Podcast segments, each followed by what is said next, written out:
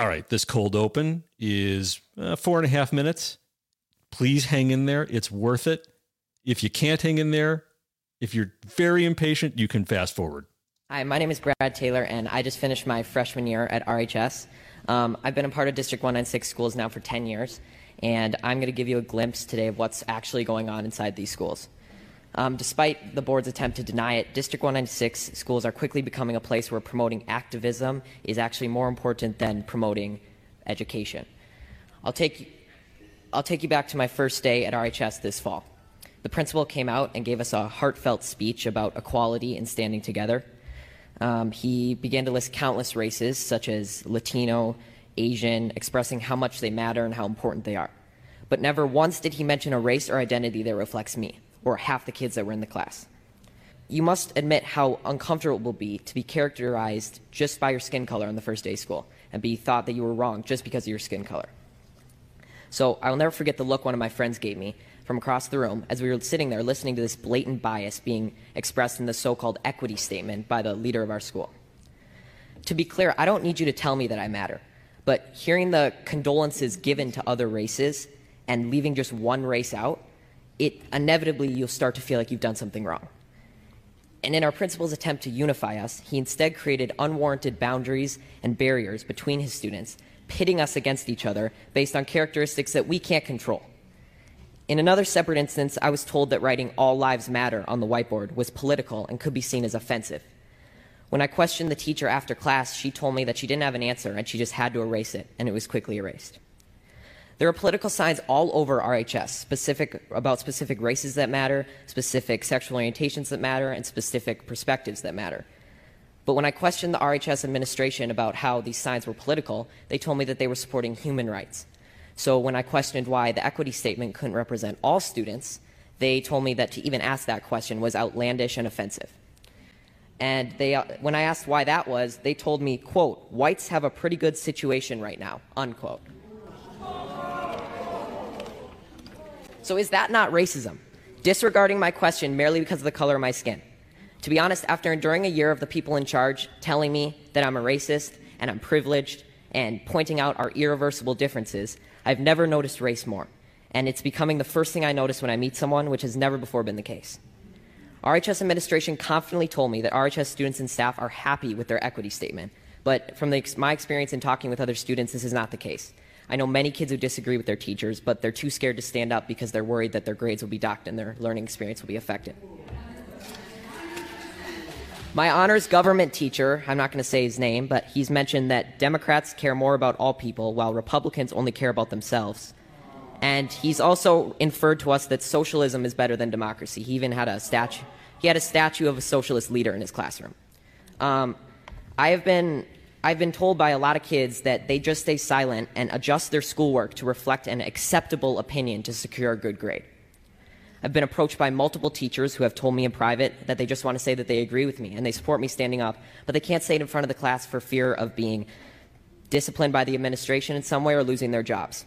There is clearly only one way to think in this district, and that is that they are teaching their kids to shut up if they don't agree. Now, members of the board, I want you to take a good look at yourselves in the mirror tonight and ask Are you really standing up for the equality of all people, or are you just pushing a damaging political ideology um, on, on our students? Now, due to all these instances I've mentioned and many more that I can't fit in this five minute speech, I've decided to leave this district and continue school on a private Christian school online. And and there will be sacrifices, and I will not get to walk in the graduation ceremony or attend milestones at RHS, but I will be able to learn in an environment that is not intent on punishing me daily for my skin color and political views. Now, regardless of how you take my speech, whether you just shrug it off as malarkey or Fox News talking points, I encourage you to think about it, because someday I'm going to be a leader. I may be the president, a governor, or just a professional golfer. But I will never stop believing that everybody has value, no matter their skin color or personal beliefs. And it's a shame that you're not going to be able to say that I was an alumni of RHS in District 196. Thank you. Okay, people, let's begin.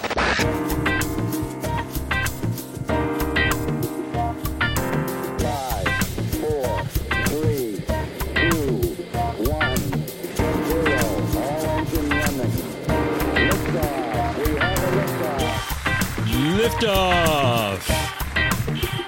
Hello, everybody. Are you ready to be baited with the truth? Good, because you're listening to the Truth Bait Podcast, Episode 2. It's Friday, February 24th, 2023. I'm Andrew Marcus, and with me always as we deconstruct America's propaganda war and reconstruct America's culture is documentary filmmaker, media critic, Jeremy Siegel. Hello, Mr. Marcus. Hello. How are you, Jeremy? Well, I feel motivated to do something after hearing that kid. How about that? That was Brad Taylor uh, in a clip from 2021. So it's a couple years old. And he was speaking to uh, the Board of Education for RHS District 196 in Rosemount, Minnesota. And yes, what a Brad what what a brave kid Brad Taylor is. I think that would make him a junior now. A junior or a senior. So I wonder how he's doing. Well, I hope he's not using the same curriculum that uh, we heard from one of our listeners last week was at homeschool curriculum using CRT. right. It still sounds like it'll be an improvement, though. right. But at uh, least he's thinking for himself. I told you I knew it's long, but it's I feel I felt like it was worth it. He's such a great, uh, brave speech to make. I don't understand anybody staying in in those kind of schools these days, but uh, hey, at least uh, it's nice to see a kid stand up, and it would be nice to see more kids and parents stand up the same way against these school boards. They're rotten and corrupt. Right. I, I think it, it's going to take the kids standing up, and it's the same way with the trans issue. It takes it takes uh, young people who have been harmed by the movement to stand up and say, yeah, you guys tricked me into this. You led me into this, and now I regret it, and there's nothing I can do, and you've ruined my life. And those are the people that are going to be heard, or at least harder to cancel. Are you talking? You're talking about the transvestite issue or the transformational revolutionary issue that you've been bringing up in the last few episodes? uh, that would be the trans sexual transvestite trans uh, transgender. And I don't even like talking about it that way because it just validates the language of it all. But anyway, it's yeah. All- I actually heard some inside information on that. That uh, some of the architects of the entire trans gender movement had uh, gotten an agreement with um, some groups on the right, specifically uh, Focus on the Family. It was one of them that had agreed to not use the term transvestite anymore, that that was a huge hurdle to them accomplishing their goal and got them to use the term transgender. Once that changed, it changed everything for their movement. Hmm. Uh, we're going to have to dig into that. Although the whole trans issue is a giant distraction, I think. It would be perfect in our distraction of the week segment. Distraction of the week. We should do the distractions of the week and get them out of the way so we're no longer distracted by them when we get into the real stories. What do you think? Let's hear it. All right. The, uh, the biggest distraction of the week, I think, is the announcement of the candidacy of Vivek Ramaswamy. That's actually the first time I've ever said his name out loud. Did I say that correctly? Have you ever heard of him?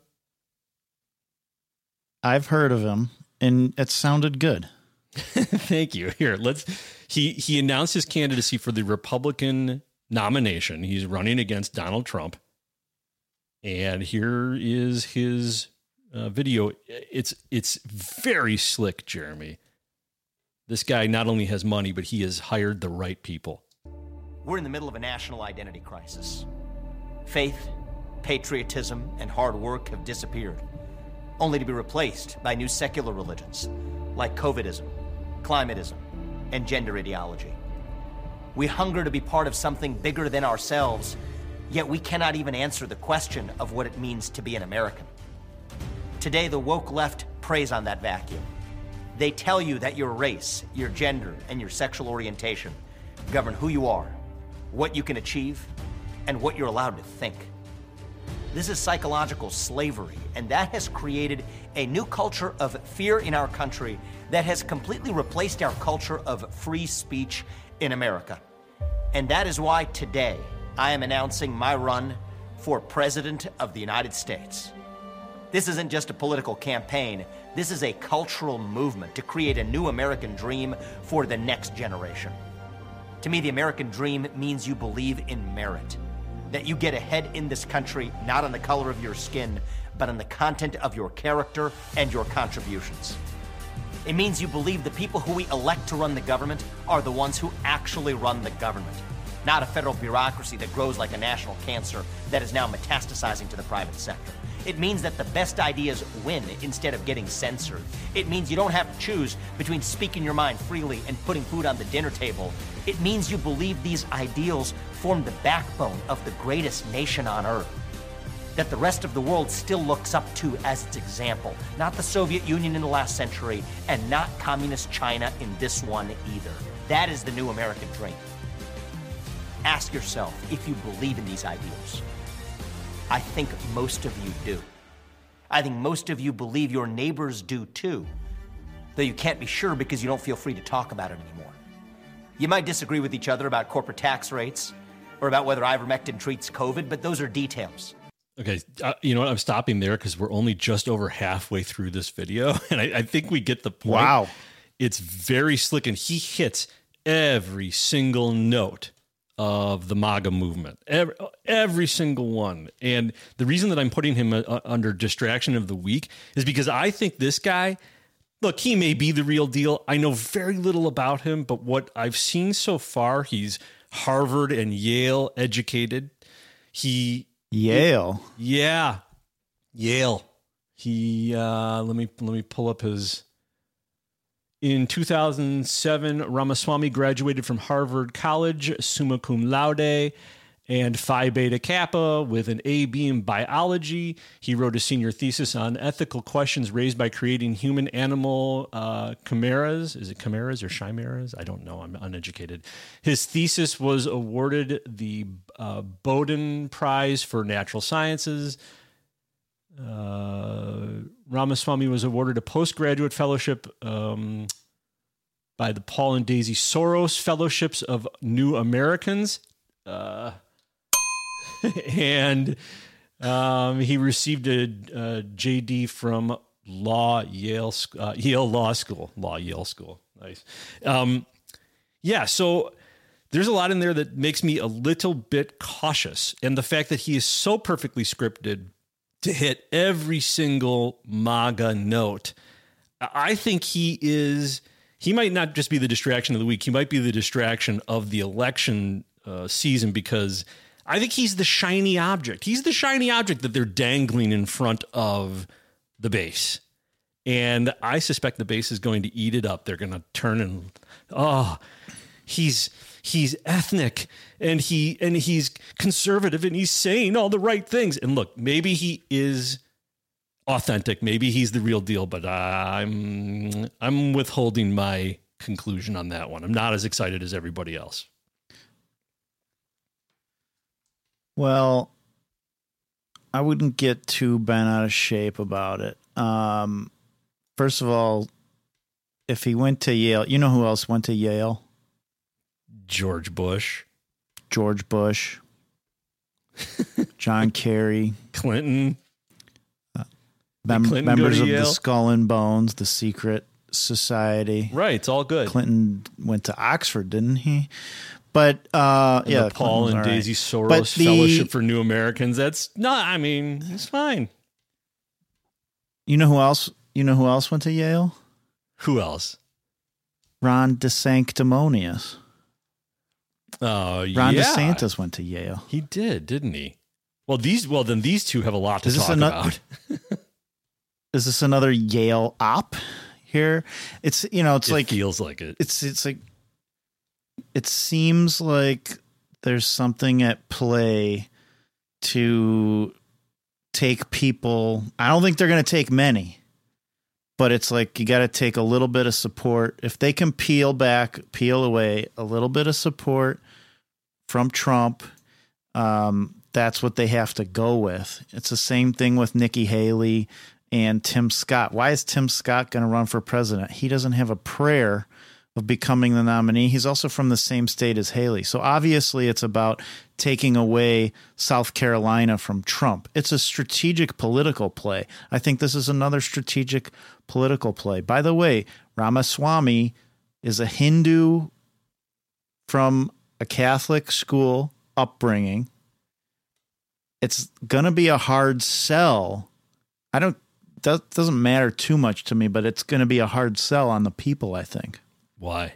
I think Who that- have- I- this guy who is have- the perfect shiny object, man. He's he's going to peel away plenty of people if he so. stays in. He might peel some people away, but I don't think He's it's gonna- going to he's gonna peel away all the, the, the Trump supporters who are tepid, who who don't have the uh, the the courage to to be a Trump supporter it- when everybody is ridiculing uh, Trump supporters. They're looking Yeah, for a but way I to those- to to follow MAGA uh, uh, uh, ideas without having to be attached to Trump. Yeah, I think those people actually don't want MAGA ideas, though. I think they well, would that may be. I'm just saying they like would be MAGA voters. Nikki and- Haley. Yeah. Well, but this guy's going to Now to. he might appeal to some Nikki young Haleys. people. He's young, This guy's right? But he he's he's young. Right. That's what I'm saying. This guy's got a lot. old. He has he has he checks all the boxes. He looks like he was manufactured uh, by the political party. He is establishment all the way. That I agree wins, with. He will be an establishment president. I agree with that hundred percent. He will take us to war. All right, enough of that Um, but he's not going to. He's not going to be the nominee. He's not going to be the nominee or the president. So stop Well. distracting me with that. Okay, fine. sorry. the I'll move on to the next distraction of the week.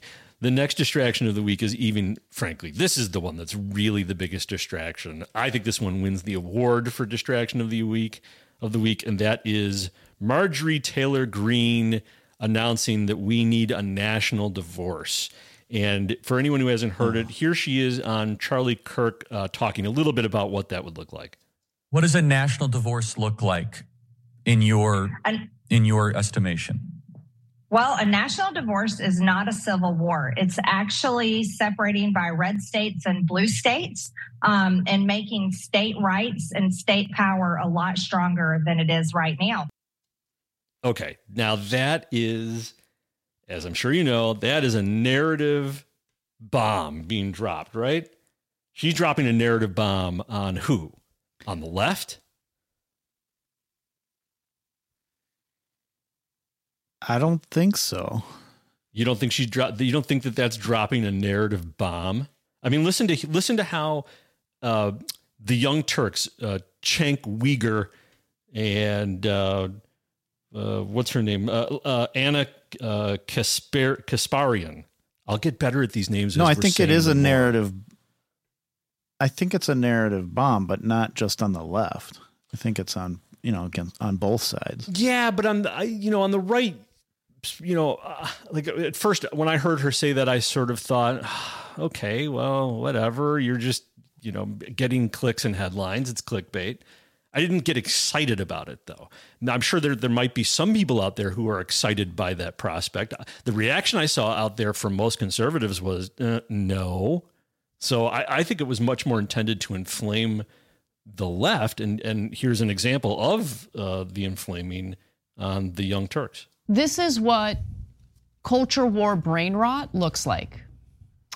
Cenk, what happened during the Civil War? What was the Civil War about? Well, we kind of split up hmm. into northern states and southern states, kind of hmm. like red and blue. And then the, the southern states wanted more state power. Hmm. So, like So- a national divorce kind of situation. Exactly what she described. Interesting. Yeah. Okay. I mean, it's stunning how ignorant she is. In the red states, do they teach history at all? Do they teach civics at all? Now, look, eh, ironically, as you guys know, if you watched yesterday, she's from a blue state. So, so I, I think she has successfully scrambled their brains. He's he's attacking red states when she grew up in a blue state. so he's actually attacking blue states. They they look like they're about to have an aneurysm. Yeah, he had some circular logic going on there. I couldn't quite follow those points. And then MTG red state, blue state. She's from a red blue state, right? And then and then MTG doubles down, and this makes then uh, they go crazy. What I think would be something that some red states could propose is, well, okay, if if Democrat voters uh, choose to flee these blue states where they cannot tolerate the living conditions, they don't want their children taught these horrible things, and they really change their mind on the types of policies that they support. Well, once they move to a red state, guess what? Maybe you don't get to vote for five years. You can live there, you can work there, but you don't get to bring your values that you that you basically created in the blue states you came from by voting for Democrat leaders and Democrat policies. Yeah. So now uh, Anna Kas- uh, Kasparian just loses it. So okay, so if you're a Republican and you move to California, should your voting rights be banned? I would never in a million years propose something that disgusting. But this is who they are, right? People like Marjorie Greene specifically use culture war issues to get Americans to think of each other as enemies, right? Oh, people living in Florida or Texas are my enemies. They're my enemies based on their views on culture, based on their views on what uh, the right, you know, social fabric for this country should be. No, we're Americans. We might have disagreements, but guess what? There are a lot more agreements among Americans regardless of their political affiliation, than people like Marjorie Greene would have you believe. This, this kind of garbage really does fire me up. All we do all day long is talk about whatever manufactured culture war Republicans want to frame the argument with. And I'm sick of it. I'm so sick of it. You're not alone, Anna. I'm fascinated by this because I'm not. They're half right. They they're, they're they just don't see it coming from their own side too. Yeah, I'm right.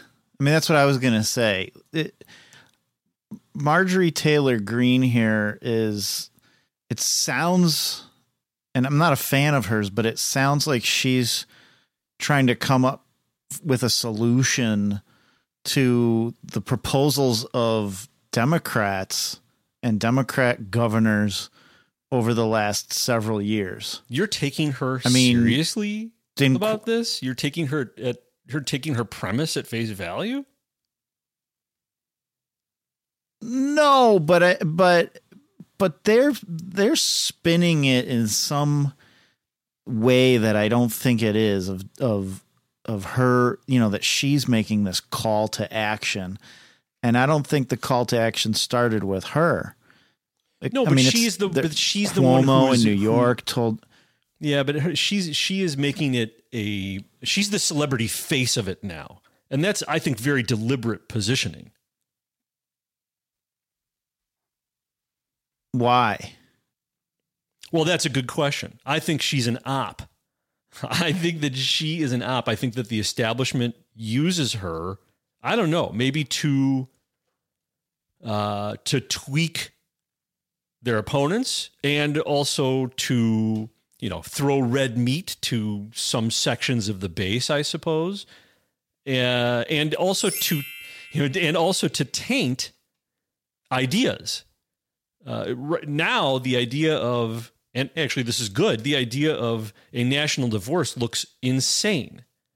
She, you know, she's the crazy person. She's the space laser woman, which uh, she's only half wrong about. The the so you know she she taints any issue she's connected to. I don't know. It feels all of a sudden it, it, it feels as though it is something that comes in coordination between her and mccarthy's office. It, it, it it's serving the establishment somehow. And she's you and i you know. What is she even proposing though? What is what is a national divorce? What does that mean? Does that mean dissolve the union into no, Republican says, states and Democrat states? I mean, eh, eh, what and what a ridiculous idea if that's what it is. Frankly, I don't think we cede an inch of ground to, to these Marxists. No, I, there should be no talk of ceding anything.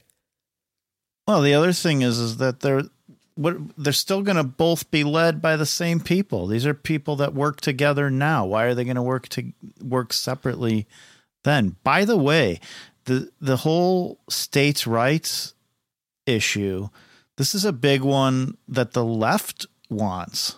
This is how the left is the you know for 10 years the media was branding states rights advocates from the Tea Party or the libertarian uh, segments of the uh, population to you know that was race those were the racists that was so they could you know implement their racist policies all over the place meanwhile the left has been fighting in the state's domain since that time and getting all sorts of things accomplished. Yeah, well, and that's where they're fighting sides of it. They the play both sides. pro-abortion battles now. Yeah, They play right. both sides, but you know what? So so does the right. I mean, that's that that's just common for both. I think.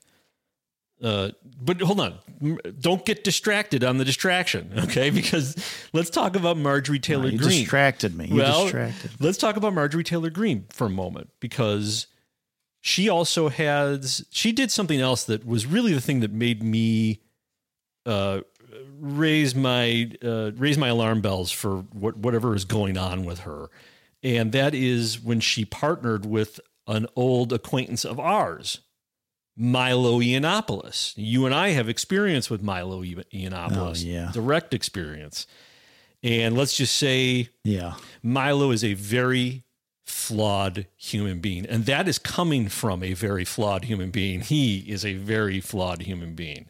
And I'm, I'm, I'm saying that to just be polite. And when she, he was already very well, Well, exposed. we're all flawed human beings. right. Well, he's especially flawed. so, uh, and, and everybody knows that he's no, especially deceiving.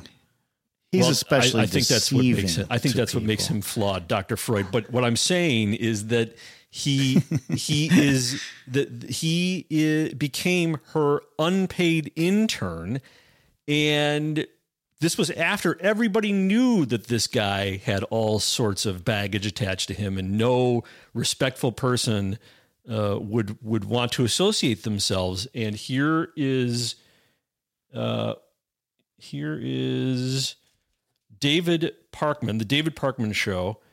He can't hide his bewilderment over MTG hiring Milo, and frankly, I agree. He now reportedly is Marjorie Taylor Greene's unpaid intern. Th- This is just bizarre. It's it's wacky.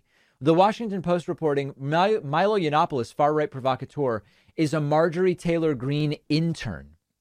Former Breitbart editor is summer intern for Marjorie Taylor Greene. He announced that he had finally been persuaded out of retirement, saying he was hired for an unpaid internship with a friend. He attached a photo of a congressional intern ID badge on top of a Louis Vuitton bag, showing he's an intern in Marjorie Taylor Greene's office. He, uh, her office didn't explain what his duties are, but she said, "So I have an intern that was raped by a priest as a young teen, was gay, has offended everyone at some point, turned his life back to Jesus and church, and changed his life. Great story." And by the way, that was written by Milo. I can tell you that was written by Milo. That was not Oh, written by no. Mi- by MTG. Here's what I can tell you. Hold it on, wasn't there's- written by my. It Oh. was writ- It wasn't written by Milo. It was written by somebody that Milo knows. Yes. And then Milo said he wrote it, and then gave it to MG. You are one hundred percent correct. I, I apologize for having forgotten that that was the deal. Hold on. Yeah, he Milo never wrote anything, anything. he wrote angry emails. I think that was about it. yeah.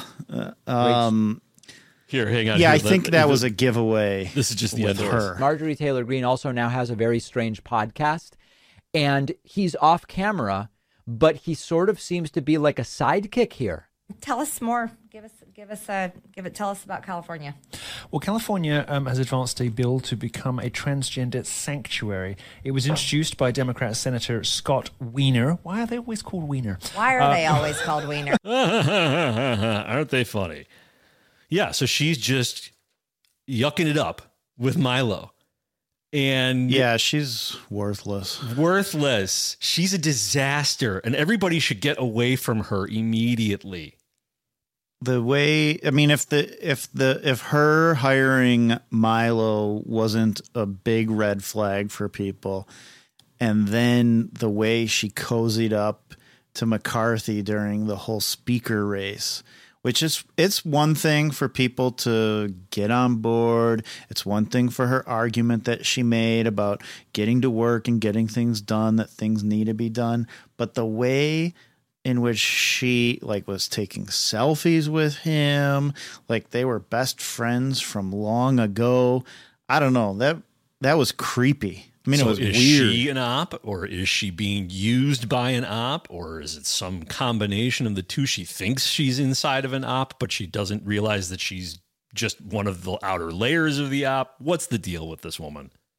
I don't know. I would I would give her the benefit of the doubt and say she's both, except for those types of things. To me, it raises such a red flag that I think she has to be an op, and she knows what she's doing, and it's some sort of COINTEL pro operation where you know she's one of these people that has come out as a figurehead or a leader of the America First MAGA movement, and she, like many other people, uh, earned Donald Trump's trust. And you know she's hailed as a hero even by him. And th- then the perfect opportunity comes to misdirect and take everybody in the wrong direction Right, I- I i'm think pretty sure that's what she's I doing. agree with you, and like take the take the the space lasers thing as an example, uh, which she uh, posted when she was uh, or just before she was running or while she was running for office, and so she she made this comment that the forest fires in California uh, were possibly being started by lasers from a satellite that were being tested to provide cheap, uh, reliable energy uh, from space beamed down to receivers on on the Earth. From uh, and it was PG&E was the company that she claimed might be doing this, and uh, it was connected to investors uh, uh, with the Rothschilds, and so it became the narrative became Marjorie Taylor Greene thinks Jewish space lasers are causing fires, and the whole thing became a giant spectacle for ridicule. And frankly, I thought that that was pretty ridiculous for her to say, but you know, I thought, well, she's not a politician; she's an average person. She'll grow, she'll learn, you know, maybe. And now I've come to believe, no, maybe this is intentional. And perhaps what happened was now that we've seen the video, I don't know if you've seen the video uh, of the lasers hitting Hawaii that happened just a couple of weeks ago that are from a satellite. Did you see that? yeah i've got a clip for it You have a clip for that? Oh, play Yeah. that. Now to a very unusual sight captured on camera. Japanese and local astronomers say a Chinese satellite was recently seen beaming down green lasers over the islands. This video captured atop the Subaru telescope on Mauna Kea, operated by the National Astronomical Observatory of Japan. Bryce Moore has the story. this is a local hawaii news network here The lasers flash for just a couple seconds. Initially thought to be from a NASA altimeter satellite, the Japanese put out a correction note on Monday saying NASA scientists found a most likely candidate as the ACDL instrument by the Chinese Daki 1 AEMS sa- the chinese daki 1 aems satellite satellite. I went to a University of Hawaii astronomer who read up on AEMS instruments. It's a Chinese satellite that is uh, measuring pollutants, among other things. It has many different instruments on it, some kind of topographical mapping, or they're also used for measuring stuff in the atmos- Earth's atmosphere. And I think that's what it is. to environmental measurement satellite. environmental measurement satellite i don't know if i believe that Yeah, I think America needs to start getting used to the idea that uh, there's another bully on the block just like us, and they're going to be surveilling us just like we surveil them. But I think that what happens here is that that now, you know, when she was talking, but she made the entire discussion of space lasers insane. But in fact, there's something going on. Now, it wasn't the the la- the the lasers causing forest fires. Uh, that probably was the wackadoo attached to the reality that makes it toxic, makes the reality toxic. She's a pretty good Yeah, tool those were that. green those were greenpeace activists probably burning down the Yes. environment to save it Antifa. exactly right. Um, but let's hear the rest of this. Since I, you know, here's what I'm going to say. I think uh, MTG or Ramaswamy distraction of the week. Um, I'm going to give it to. Don't forget, we have uh, from our previous from episode one, we had Roald Dahl being edited, being re-edited. That was a big distraction, and Code Pink confronting President Biden in a restaurant. That was that was the other big distraction. So if you're about to award the distraction of the week, you got to keep those two in mind. So we have those two, and we have. Uh, we have uh, MTG and we have Vivek Ramaswamy. It's Ramaswamy. Ra- anybody Ramaswamy. that anybody that yeah, because everybody watches the presidential campaign. You're giving it to anybody Ramaswamy? in- I'm giving it to Ramaswamy. Oh my gosh. Distraction of the week. That's right, ladies and gentlemen. Distraction of the week goes to Vivek Ramaswamy. Did you pre-record that? No, I just did all of that on the fly.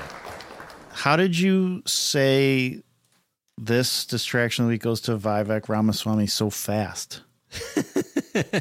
You mean as opposed to my normal stammering? Yeah, you were like the micro machines guy. but it goes to um Vivek um um um distraction of Um, It's Mr. Soros.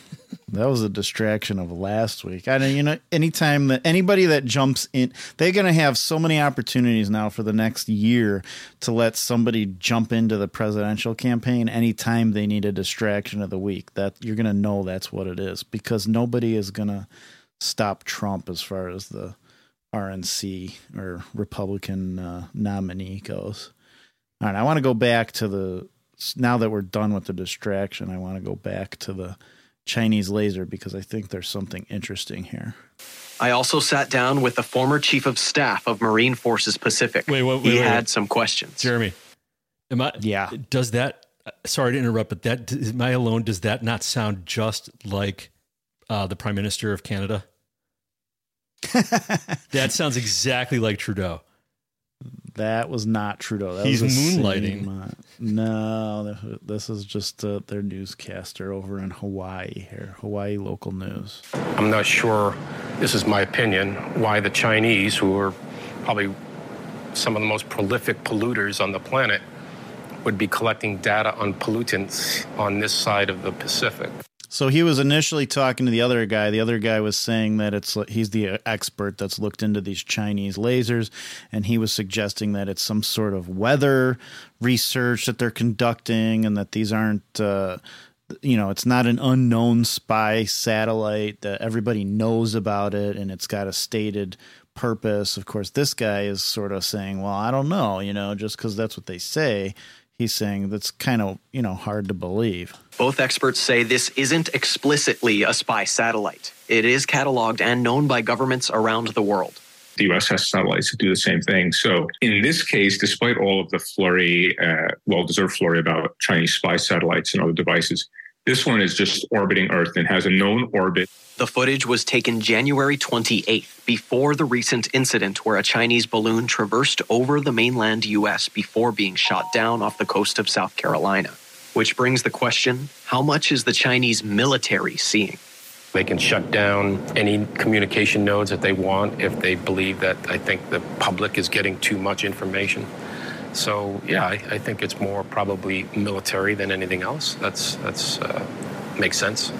more military than anything else here. So that sort of got lost in the sea of balloon clickbait, didn't it? That was about like he said January 28th um was when they had discovered that. That was right around the time when the balloon started flying across the country. Right. Don't don't And look I- at my satellite hand. To, only look over here at my balloon hand. So then I started looking around and I found another story that is a little bit more fresh, um, also having to do with lasers. And this is a Japanese news report here. Tensions are rising between the Philippines and China after Manila said a Chinese vessel used a laser against its ship in the South China Sea. Trapansa Narula in Bangkok has the details. Did you hear about that? Yeah. Did you hear China was using a laser against the Philippines against one of their ships in the South China Sea? No, why? No, Jeremy. No. I haven't That's heard not of that. news. No, but we news. heard about but we heard wants about a national Marjorie divorce. Taylor Greene's Exactly. national divorce. That's right? exactly right. Yeah, here's a little more. Philippine President Ferdinand Marcos Jr. has summoned China's ambassador to express his serious concern over the alleged laser use. The Philippine Coast Guard says a Chinese Coast Guard ship aimed a military grade laser at one of its vessels. The incident occurred on February 6th in the Philippines' exclusive economic zone near a shoal of the Spratly Islands. Marcos voiced his concern to the ambassador over the increasing frequency and intensity of actions by China, according to a statement by the presidential office. Manila also launched a formal protest. It says the act goes against an agreement reached at a recent bilateral summit to manage maritime issues through dialogue rather than by force.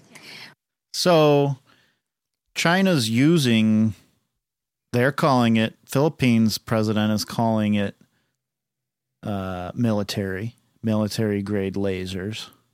It's of course it's military. Come on. And Again, you're granting them got- their premise. You've even got local. You've even got local news in Hawaii letting somebody come on and suggest a possibility that it's military grade lasers. Um, I don't know if those lasers are starting forest fires in national parks, but I have to say that my tinfoil hat started, you know, informing me of some possibilities.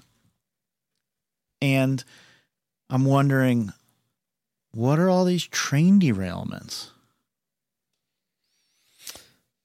You think that they're being done by lasers from space, Marjorie? I don't I don't know. Jeremy Taylor Green? I don't know, you know. It could be. Yeah, It's I don't a know. Bit I, I- yeah, I don't know. I think that the derailments might be more about just the uh, state of deterioration of our nation. The, yeah, uh, and and in fact, let's we might as well let's move on from our distraction if you're ready. Uh, and I want to thank uh, Cenk Uygur, by the way, for uh, giving me a fabulous new soundbite from his from his uh, uh, impassioned response to MTG That's exactly what happened during the Civil War. and I plan to use that as much as I, as much as I possibly can. Um, so uh, moving on, though, let's go to Cold War Three. As you know, I like to call it Cold War Three. The first Cold War being the one we know between uh, the United States and the Soviet Union. The second Cold War being the one we're currently experiencing in the United States. And the third Cold War that is now underway between the United States, Russia, and China. And really, uh, really, it's a Cold War between the United States and China. Russia is just a proxy at this point, I believe. Uh, but uh, it, you saw, you watched Putin's speech, didn't you?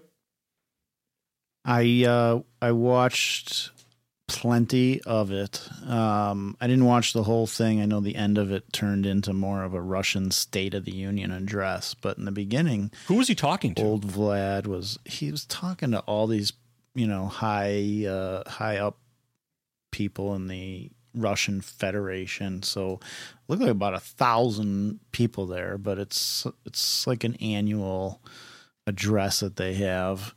And the beginning of it, he really sort of lays out from the Russian perspective uh, what's going on with Ukraine right now.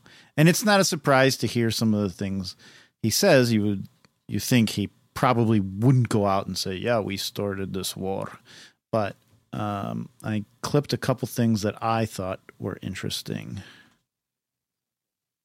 This is a translator, by the way, and this is uh, broadcast by Sky News.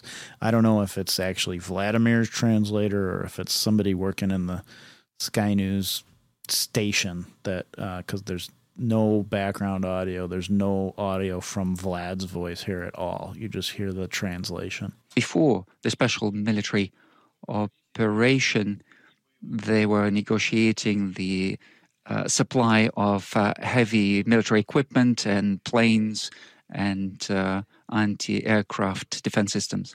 And they were also publicly talking about supply of nuclear weapons. Whoa. Hmm. So so he's so he's saying that before their special military operation, he calls it. We call it invasion. Um,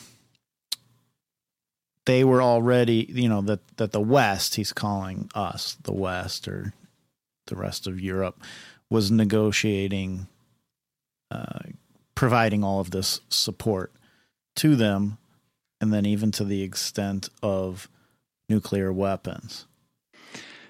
NATO and Western countries were setting their military bases on our borders and uh, biological laboratories, and they were training uh, on the future theater of military actions. So I believe that. Well, he says a lot of things that are believable in this speech.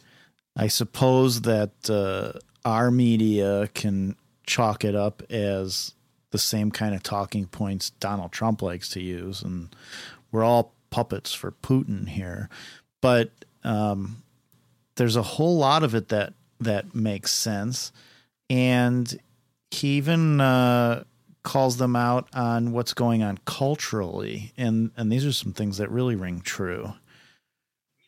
The elites of the West are not hiding their goals; they are, as they say, trying to inflict a strategic um, defeat on Russia. What does that mean to us? That means they want to end with Russia. They want to turn a local conflict into a phase of uh, uh, global conflict.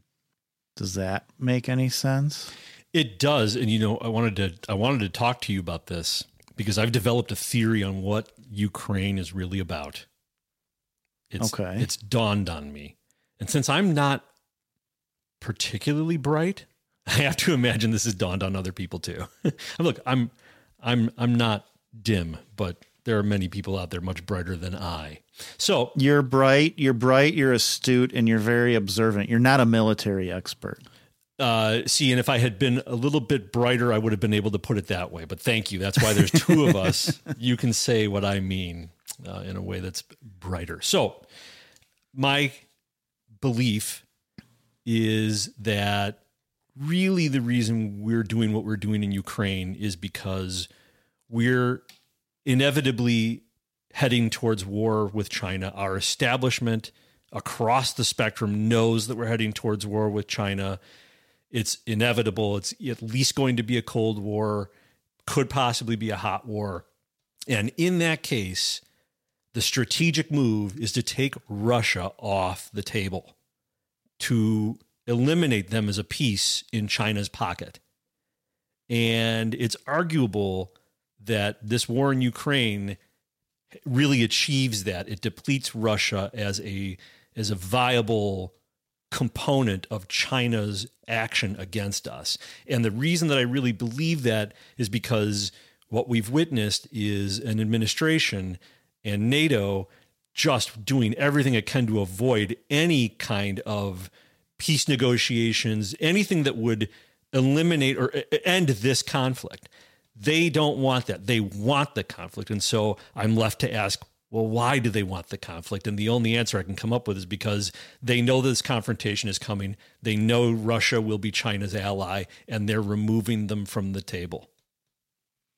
When you say removing them from the table, then it's it's sort of like because it's tying up Russia militarily right this it, conflict. It's killed a lot of their best people. It's used a lot of their munitions. It has it's depleted them. They're in a weaker position now to partner with China against us than they were before this. That's interesting. Arguably, we're weaker too, but that may be the better trade off. Now, and by the way, if that's the case, how do you feel about that? Do you think that's a good move to make if the conflict is inevitable? Well, I don't want war. I don't want to have war. I'm turning into a hippie. Well, if only it was just up to you. I mean, I agree with you. I agree with you. I would I would prefer a route that diffuses war altogether. I don't know how you do that with the CCP.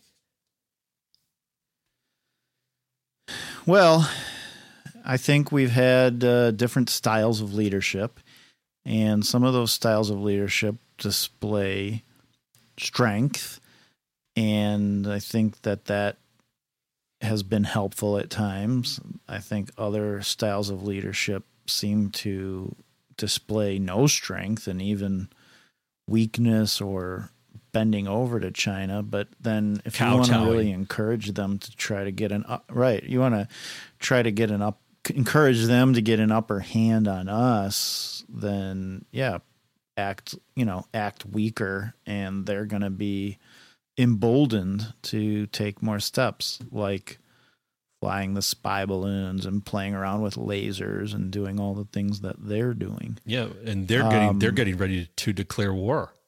Uh, basically, did you see the document that came out from China? No. Do you have any No. more? On, do you have any more on Putin you want to talk about? Because we're going to move on to China. Yeah, I had a little bit. There was a yeah, there was a little bit more because he talks about the culture stuff that's going on here. This is how we understand this, and this, and we will react in an appropriate way. That was in response to the war games that are going on. Mm-hmm. Because in this case, we're talking about existence of our country. says we're talking about the existence of our country. They also have to take into account that it is impossible to defeat Russia on the battlefield. So they increase their information attacks, and of course, um, they are targeting our young generation. And of course, they they keep lying here. They are twisting historic facts. They're not. Uh, they're not. They are going against our culture, against our um, religious organizations. Look at what they've done to their own people. They're destroying family, national identity. They are uh, abusing their children. Uh, you know, even pedophilia is is uh, announced as a normal thing.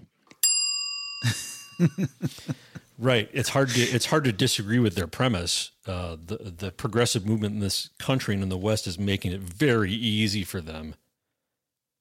Uh, Really? and that that that uh, that aligns very closely to what this letter I'm talking about that just came out of China. And by the way, I want to say this clip comes to us from a listener, from a producer, from an active listener, Jeremy. This is Oh.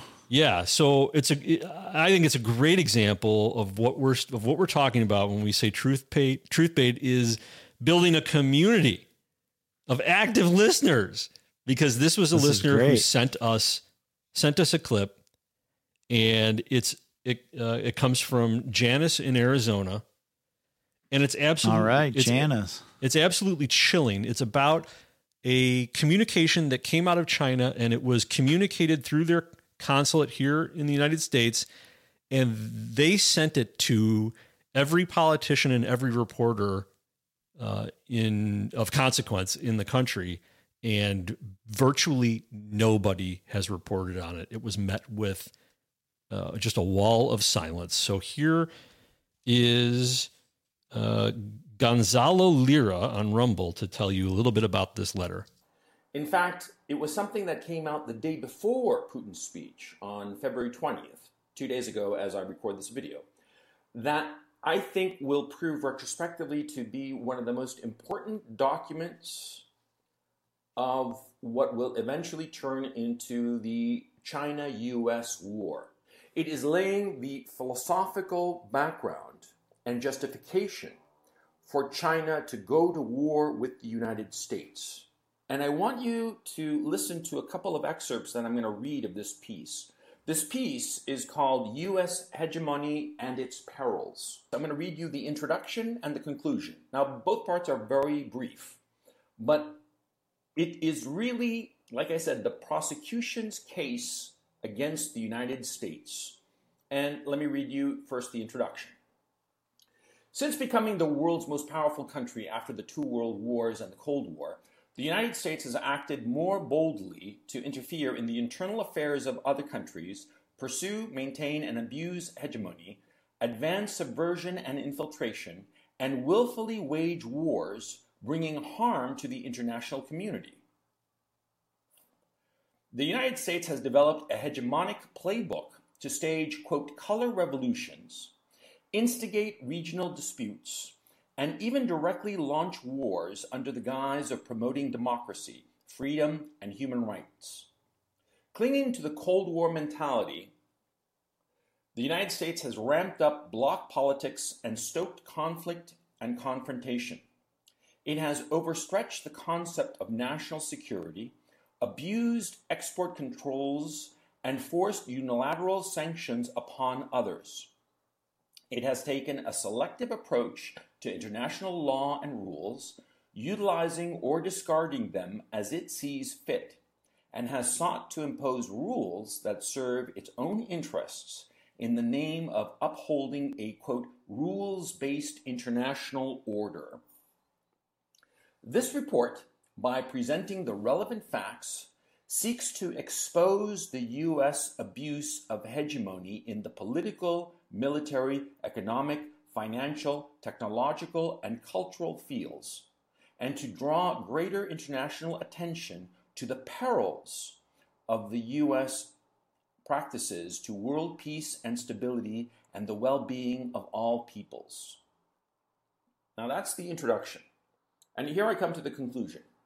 Quote While a just cause wins its champion wide support, an unjust one condemns its pursuer to be an outcast. The hegemonic, domineering, and bullying practices of using strength to intimidate the weak, taking from others by force and subterfuge, and playing zero sum games are exerting grave harm. The historical trends of peace, development, cooperation, and mutual, mutual benefit are unstoppable. The United States has been overriding truth with, it, with its power and trampling justice to serve self interest. These unilateral, egoistic, and regressive hegemonic practices have drawn growing, intense criticism and opposition from the international community. Countries need to respect each other and treat each other as equals. Big countries should behave in a manner befitting their status and take the lead in pursuing a new model of state to state relations featuring dialogue and partnership, not confrontation or alliance. China opposes all forms of hegemonism and power politics and rejects interference in other countries' internal affairs. The United States must conduct serious soul searching. It must critically examine what it has done let go of its arrogance and prejudice, and quit its hegemonic, domineering, and bullying practices. And that's the end of the document. I mean, what's that say to you? It says it's the predicate for war. That's what it says to me. Yeah. Yeah. And I think that sort of Putin was kind of saying the same thing, um, you know, and talking about the way in which we use these other small conflicts uh, that bubble up, and it's it's really these it's this corrupt government that we have that is using war to provide cover for its own actions, and uh, it seems like China there is kind of laying out the same argument, and I don't know. I th- I feel like we're in war with both of these countries already. Cold War. That's this just, is the Cold War number three. Yeah, and I feel like we're we're you know in Russia it's you know it is hot war. I mean we're we're funding the the physical engagement between Ukraine and them, and we were building. You know we were making promises to provide all this support. Yeah, well, Russia did the same thing prior to, to it Syria, happening. Though. Russia did the same Yeah. thing to us in Syria. So I mean, I that's I to me that's the modern Cold War. Where the the old fashioned Cold War, uh, you know, we tried to have plausible deniability. It's not us. Oh my gosh, where could this be coming from? And now both sides just our Cold War now is just yeah, we're we're we're funding your enemy. That's it. The only delineation right. is troops on the ground. And I guess and I don't, I don't know if we're going to even see. Yeah, I don't even know if we're going to see troops on the ground unless we actually get invaded. But I think our I think we're so weak right now. No, and we don't want I mean, troops on the ground in in Europe. That is not our goal. Our goal is just to deplete Russia. That's it. That's I believe that's the only goal that's happening in Ukraine. Oh, and also to give cover for destroying the Nord Stream 2 pipeline. I think that was also a convenient. If they had done that without the Ukraine war, people would be much more upset. But in the context of the Ukraine war, people chalk it up to well, like, that happens in war. Right. But, but don't pay well, attention to the war that's heating up between the United States and China. Pay attention to MTG and to Roald Dahl's books being uh, being re-edited and to Code Pink confronting the president. Right stop looking at that over there and have a national divorce to argue about amongst yourselves. And thank you again to Janice in Arizona for sending that clip. That was a fantastic clip sent at the very last minute late last night and I decided to go ahead and prep it for the show because it's it was I knew it was going to tie into what you were talking about with Russia. Janice is our first producer. She is. She you got a jingle for that? You got a jingle or a stinger for that? Uh, no, not yet. Uh, that's as close as I have. that doesn't mean we're going to pay her money. no, it means she gave us value because she feels ah. what we're doing gives her value. Yes. Should Which is what we're trying to do here. Are we ready for the ask? Are you ready to do the ask? If you don't have a script prepared. I, I don't have a script prepared, and, and I, I, this is in your this is one is in your court, ladies and gentlemen. Here's Jeremy Siegel with the ask. The ask is every listener sends Jeremy and Andrew six thousand dollars in uh, in rubles, please. 6,000 rubles. No, the ask is that what we're trying to do here, I will explain, is to create a community of uh, listeners uh, and participants in the show that Andrew and I are producing that uh, is not just produced by us, but is sort of a collaborative effort. And not even sort a, of. It's fully a collaborative effort. Yeah, and it was a. It's sort of a model. Actually, not sort of. It's it is a model that was. We're sort of going to break you of that sorta. Created by uh, the inventor of the podcast, Adam Curry, or the co-inventor of podcast itself as a method of communication, and that is that it's called the value for value model, and we what we want to do here is, you know, we're not experts in everything, but we have a lot of experience on the street in our filmmaking and around the media, the people that we've worked around over the years that, you know, we think we have an interesting take on things and an ability to dissect things or or look at things in a way that isn't necessarily always 100% accurate, but it is a way that is going to get you to look at things differently, to open up your mind. And, you know, you need to have your mind working also on these issues and topics of discussion. And we want participation. And value for value means that, uh, like Janice, our first producer, uh, you can contribute by sending tips or things that you think are interesting to talk about. Uh, in this case, Janice found a clip that fits in with what we were already going to talk about, which is quite helpful because what you don't necessarily see when you're listening is that it takes an extreme amount of time to try to produce the show twice a week. You know, we've been running at about two hours. We've done a bunch of test episodes prior to these first two that we're releasing, and it, it's about we're running at about two hours now, sometimes a little longer, sometimes a little shorter. Um, but to find the clips, to prepare the clips, to get them ready to play, to kind of think in our minds how the discussion is going to go, it's very time consuming and we just can't find everything. I hope we make it look easy. or or soon we'll start making it look easy. Uh, maybe we make it look a little clunky right now, but yes, it takes yeah, a tremendous amount of work.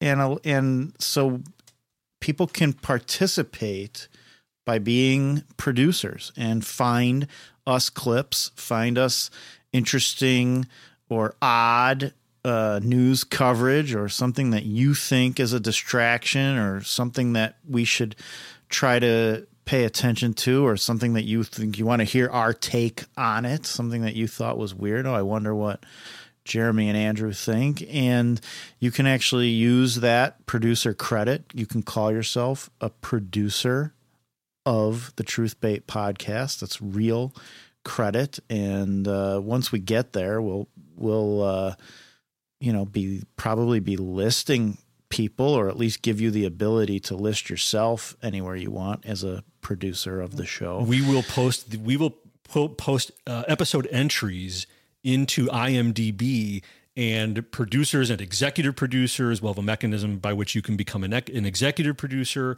You'll be able to go into IMDb and enter those credits, and those are real credits. I am a an executive producer of the No Agenda podcast. If you go on IMDb and you look me up, Andrew Marcus on IMDb, and you have to be careful. There's more than one Andrew Marcus on IMDb. I'm the one who did hate, who produced Hating Breitbart. Uh, if you if you look me up, you'll see the episodes that I'm an executive producer on. Although I have to update it because I just executive produced yesterday's episode as well. So. Uh, but those are real credits, and uh, the show credits for this show will be real as well. The other way to participate, um, maybe you don't have a keen sense for the news, but you like hearing the way we talk about it, is uh, to contribute, you know, financially or to contribute in some other way by sharing the episode and or the podcast itself and spreading it around to people you know, helping to drum up more listeners and, and people to join the community. Um, you know what's funny about that, Jeremy? We uh, there's nothing funny about it. I'm being dead serious. No, there's it's funny right now because we have no mechanism to accept any contributions. we, we don't have a bank account yet. so, so it's a so it's a great time for you to pretend to contribute financially and say you did from the very beginning. Uh, By the time you are listening to this episode, as... you'll be able to find a contribute here button on our website at uh, at truthbait.com. Um, and another way to participate as well is uh, we're calling citizen sponsors, uh, people who contribute just with feedback, with episode or segment feedback, uh, something that you learned on the show that you hadn't heard before that is changing or reshaping the way that you think about some of the issues that we're confronted with in, you know, quite frankly, a narrative war and a narrative war uh, is a political war, and a political war is a war. And we do feel like, uh, as the late Andrew Breitbart declared one time, uh, based on all of the attacks we're always under, that we are in a war. We're in a state of warfare, and we're constantly absorbing long range missile strikes, and it comes in the form of narrative and propaganda. And you need to be able to look at it that way. We are looking at it that way. We hope we can help you look at it that way.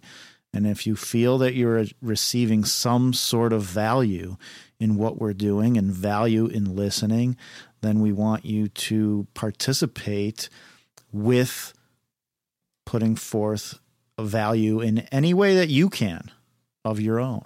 You know what? Um, People can't contribute financially just yet, but they can do the other components where they can they can give us tips and they can give us feedback by reaching out to us via email. Now, Jeremy, this is the moment we can set up any email address we want. What email address should we have for tips and feedback? Hmm. How about tips and feedback at? That's long. No, I don't. oh, we could do t- tips. Tips at or or uh, contact or reach us? How about? I don't think we should call it tips. I think we should call it producers at Truthbait. Yeah, but then that's like they're writing the producers instead of that they are the producers. I feel like it means they are the producers. Well, then call it tips at Truthbait. Well, but tips sounds like you know some like something you get at the register when you're working at Starbucks. Call it long range missile narrative bombs at Truthbait.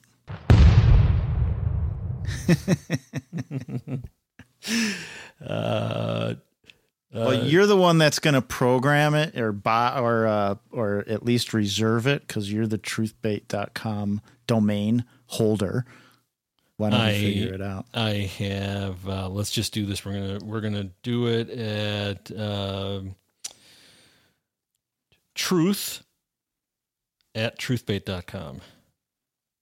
Oh, that's good. So people can send us truth. Exactly. Reach out to us. Send us send us your suggestions. Send us your feedback. Send us information at truth at truthbait.com. Truth at truthbait.com. And that will come I'm going to to write us. that down. I'm going to write it down so I don't forget. Truth at truthbait.com. And you know, You Jeremy, spell- I, I did get some feedback. Do you spell truth T R U T H or L I E S? Can you wait? What was the first one again? T R U T H. That's what I have. Oh, I I think the the mainstream media spells it L I E S. Lies bait. um, so I received I received some valuable feedback from a listener who wished to remain anonymous but wanted to make sure that I am aware that I stammer a lot. And- Anonymous. and what? Make up a name. Make up a name. You can't be anonymous. No, no, no, because that was what that was what the listener asked for, and that was what I granted. Let's, you know, the you want lies bait. Uh, this is truth bait, Jeremy. yeah. So uh, apparently, I stammer a lot, and you know, if you listen back to the to the previous episode, episode number one, there was a point there where I had a complete brain operating system reset and lost my train of thought in mid sentence uh, that was yeah. So I do I do have uh, more improvement uh, uh, to uh, to be had in the coming episodes. I hope, and uh, I, I hope to lower my level of stammering and to not have a complete phase out shutdown of my brain operating system. I sounded like this is George Soros uh, sounding exactly like I did. Is that all they? um, Uh, Jeremy, what was I talking about? Uh, uh, um, yeah. You, you weren't you weren't that bad. Is that all they said? Uh, that was all they said. I, I do have my own feedback for myself. I could be my own uh, little producer here. you know, I was listening back and my voice in the intro uh, in episode one was like very high. oh, welcome, hello, everybody. We have liftoff. so, yeah, but you had energy. We need that energy. Yes, well, I tried to deliver that energy with a lower voice, with something that didn't sound like somebody was, uh, uh, you know, uh, uh, squeezing my arm or, or something. You know, it's, uh, something that made that sounded a little bit more relaxed. Here's what I'm going to say to Anonymous. Hey, Anonymous, thanks for the feedback. Could we also have some other feedback? What do you like about the show? Or just some financial feedback. Uh, we already knew Andrew stammers a lot. I am. That is something I'm going to work on. That and okay, and I mean. I like to say I mean a lot. I guess that is my way of uh, buying myself a little bit of time to try and gather my thoughts. You know what I mean? It's hard because you have to think quickly. You have to be on your toes. Um, Yes. But it, it it would be. We know we know we have a lot of work to do with stammering, stuttering, and uh, just getting the show running smoothly. It's a it is a technical challenge, um, and it is hard uh, sometimes to be thinking quickly and getting a clip ready to go, or just uh, we're not always talking about everything. behind, you know, off air. And so a lot of times some of the stuff that we're putting forth to each other is new to us in real time. And you might hear that. And we're trying to develop our thoughts as we go. But I would definitely also, in addition to some of that constructive criticism, welcome uh, some criticism or not criticism, but uh, praise. Yeah, praise. Let us I know like what, what, what you like. You know, Uh, I, like, th- I like the criticism. Frankly, I, the criticism is what has helped us grow. I feel like every one of those criticisms we've received, not just this time, but in the in the uh, rehearsal episodes we put up uh, and sent around to close friends, those criticisms were so helpful. Uh, no question we do. about it. But I do. I like. I want to know what do people like hearing That's- about. yeah, right? you're right. That's true. Like we, you know, like we loved hearing about the Chinese lasers. Well, then we'll talk about Chinese lasers for the next two hours. We will give the people what they want.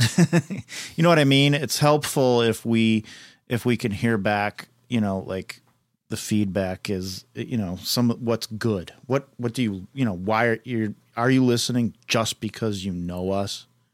Or do we actually sound smart and there's something you want to hear?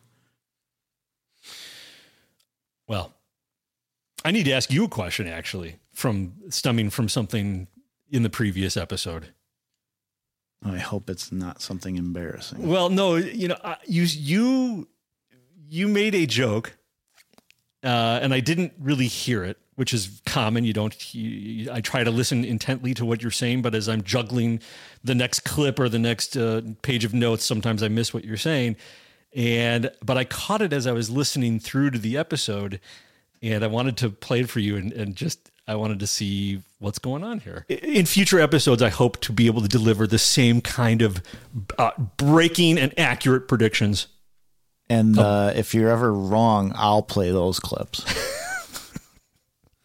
That's not allowed. you don't want to discredit yeah, your, you your can, I'll let you boast, but I'll call you out. You know, I'll let you boast when you're right, but when you're wrong, I'm going to hammer you. All right, excellent. Especially if you're wrong and I'm right. Just remember, you you know my my credibility or lack thereof might rub off on you. I, so believe me, I'm worried about it. Now, what does that mean? Well, I don't want your credibility to rub off on me. Well, what of my credibility are you worried about, Jeremy? Well, if you're wrong, if you're wrong about something, I feel like you're you're worried that I'm going to get us sued. no, I'm not worried about you getting us sued. You have not called anybody a crisis actor. Jim Hoft is a crisis actor. He's got too many people suing him that we have to worry about him suing us.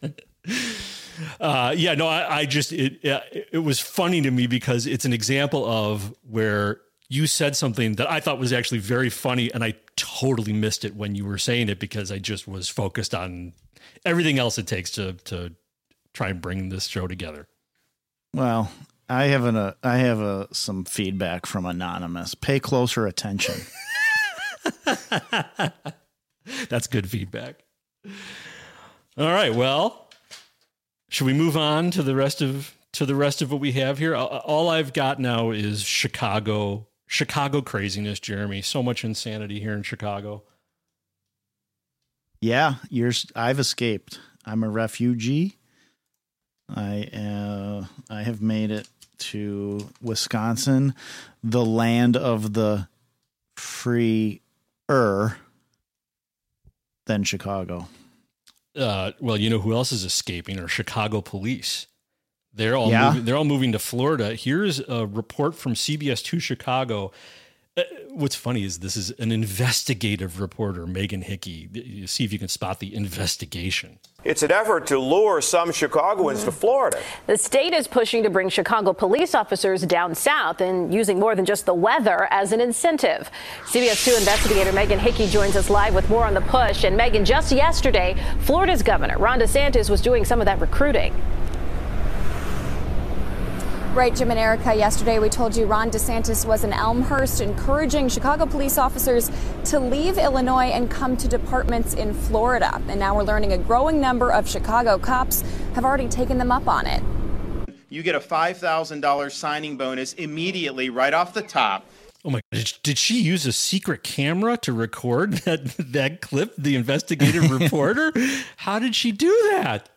By the end of 2022, more than 600 police officers from other states had taken advantage of Florida's relocation incentives. Their morale is very low. We in Florida have an opportunity to capitalize off that. Fort Lauderdale's police department alone recently added eight former Chicago cops. I'm from the Midwest. I'm from the Quad Cities originally. Officer Matthew Molitor, who was a Chicago police officer working in District 12 and District 19 for more than four years, told me he didn't need much convincing when he left for the St. Petersburg Police Department in March. If you can't staff, then you can't put enough officers on the street. And therefore, that's where your 12 hour days, your canceled days off are coming from yeah, morale's definitely going to suffer. Officer Molitor tells me he won't be surprised if more of his fellow Chicago colleagues come join him. Down here, it seems like, hey, we want you guys, and they're getting quality over quantity in Florida. In addition to the $5,000 signing bonus for the Florida Heroes program, the state is also offering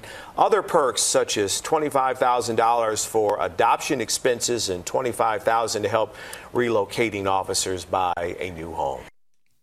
Okay, Jeremy. Is it just me, or does that news report sound like a promotional video to get police to move from Chicago to Florida? This is coming from CBS 2 Chicago. But that yeah, report sounded like an ad. Absolutely. At the end, that absolutely sounded like an ad. In addition to the $5,000 signing bonus for the Florida Heroes program, the state is also offering other perks such as $25,000 for adoption expenses and $25,000 to help relocating officers buy a new home which you can and do our, by calling this realtor. and our newsroom will give you thirty dollars in gas cards. The also. city of Chicago will give you twenty five thousand dollars to quit. There will be balloons when you arrive at your new home. Now, why is CBS two making a promo segment for police to leave Chicago? We're already we're fourteen hundred police short right now. Well, they don't want police there. Why? I wonder if it's to damage Lightfoot. You think they're trying to get rid of her? I think some people are. Is she up for election or something? What's going on? she Lightfoot? is. She is up for election next week. Next week? I think it's next week. You think you live there? I yeah, I do. I'll have to go throw away my vote sometime soon. Oh, there must be a good candidate on the ballot. No, there is there is socialism and socialism socialism light and socialism blatant. Well, that's democracy. yeah. Yeah, I don't know. I think uh, maybe that's to hurt Lightfoot, but why would they want to hurt Lightfoot? They're just tired of her. Well, uh, I think she well she's been a disaster for the city. Uh, they just came out with crime stats. Uh, wirepoints.org came out with crime stats comparing uh, uh, crime year to date to versus 2022 and crime year to date versus 2019, and the numbers are devastating. Uh, from from 2019, you had 1,172 car thefts in in uh, just you know through Feb, you know, February 19th, we've had 4,376 of them. That's a 273% increase. Uh, since 2019, murder has increased 61% from 41 to 66. Yeah, that's, uh, this is all stuff that's good for the news business. Oh, that might be right.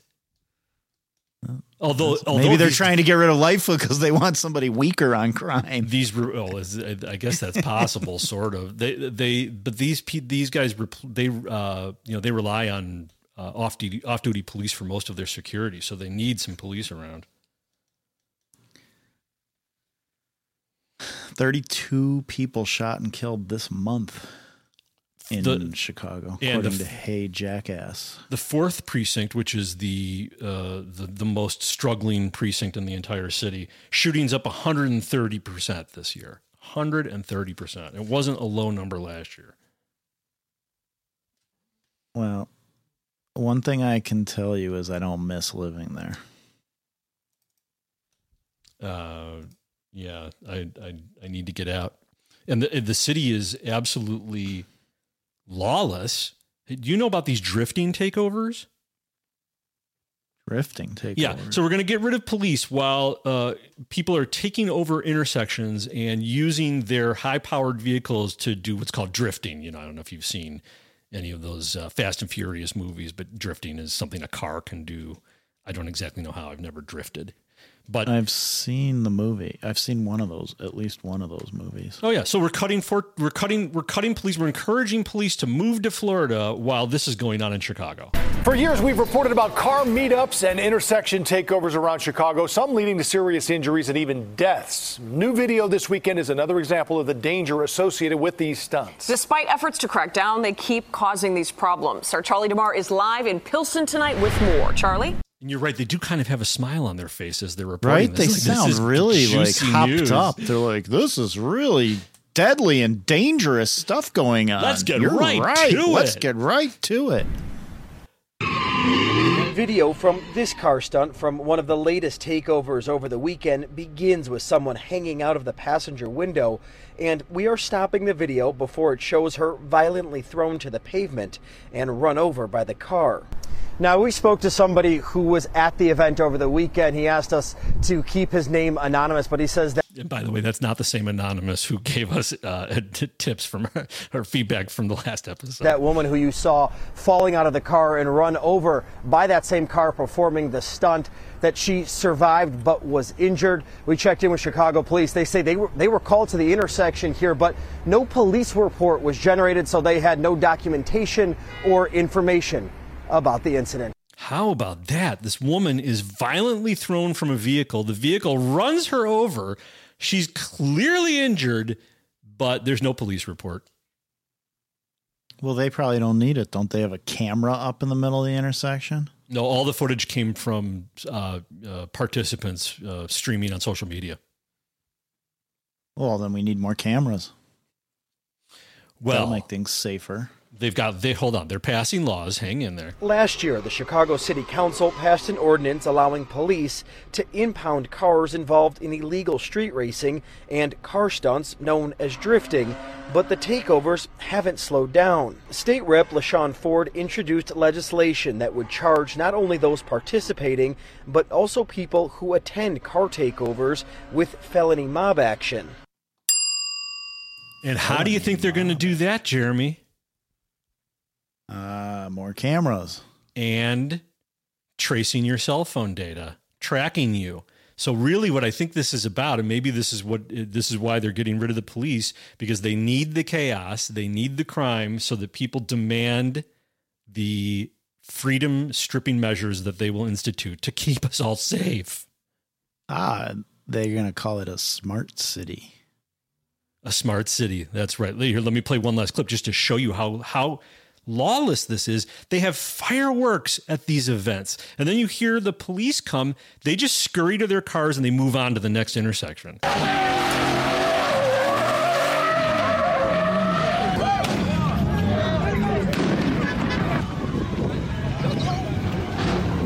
Ooh, it's the Popo. And on to the next intersection. It's unbelievable. And it's all on social media.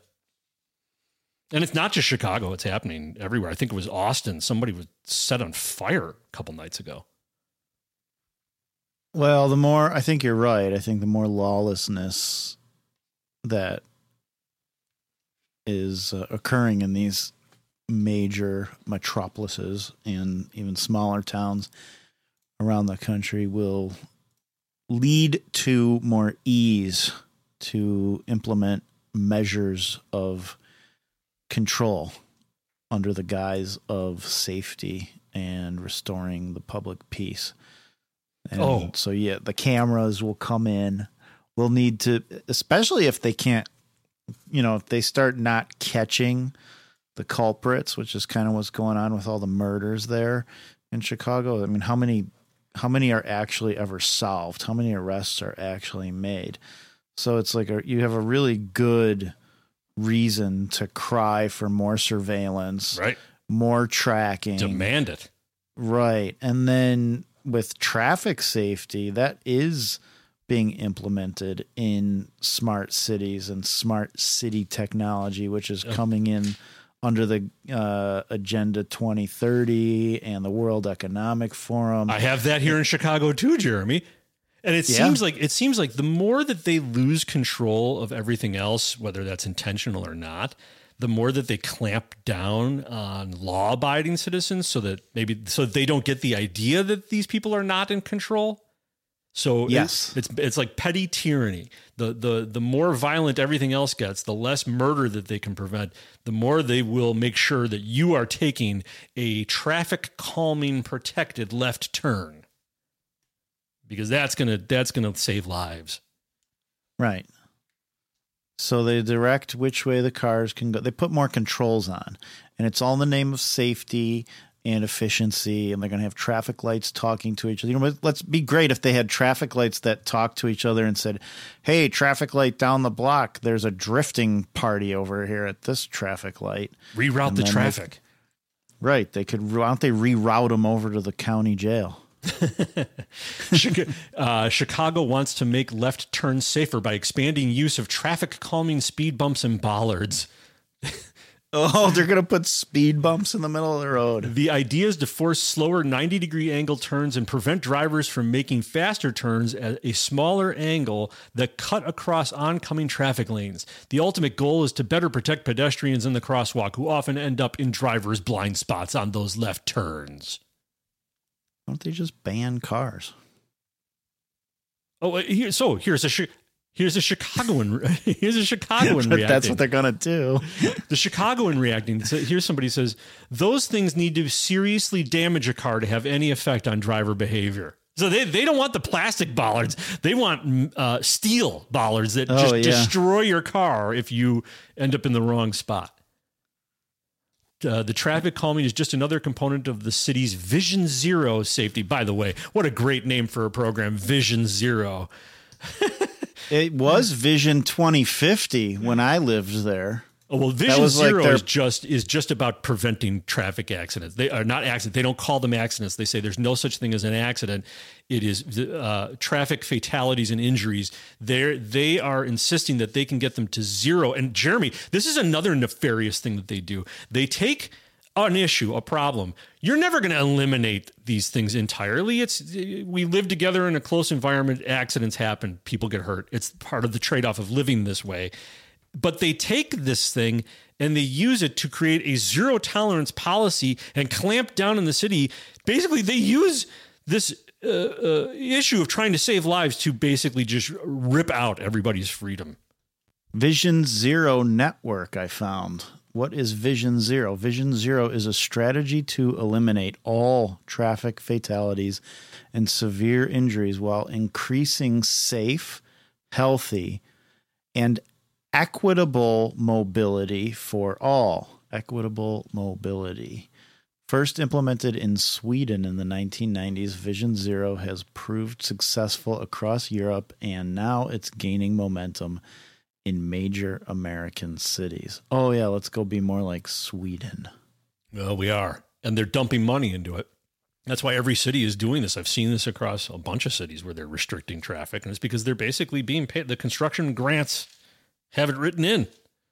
Vision Zero is not a slogan, not a tagline, not even just a program. It's a fundamentally different way to approach traffic safety, which means we will control every step you take and which direction you take it in. Yeah, and many meanwhile, steps. Meanwhile, the kids can't read or write. Here's this from Fox and Friends. Uh, Democrat Illinois State Senator Willie Preston uh, talking about a disastrous report that came out uh, about uh, student proficiency in Chicago and Illinois. In Chicago, Jeremy, wait till you hear this. In 55 schools in Chicago, 55 public schools in the city of Chicago, there's zero proficiency at, in math or reading at grade level. Not one student.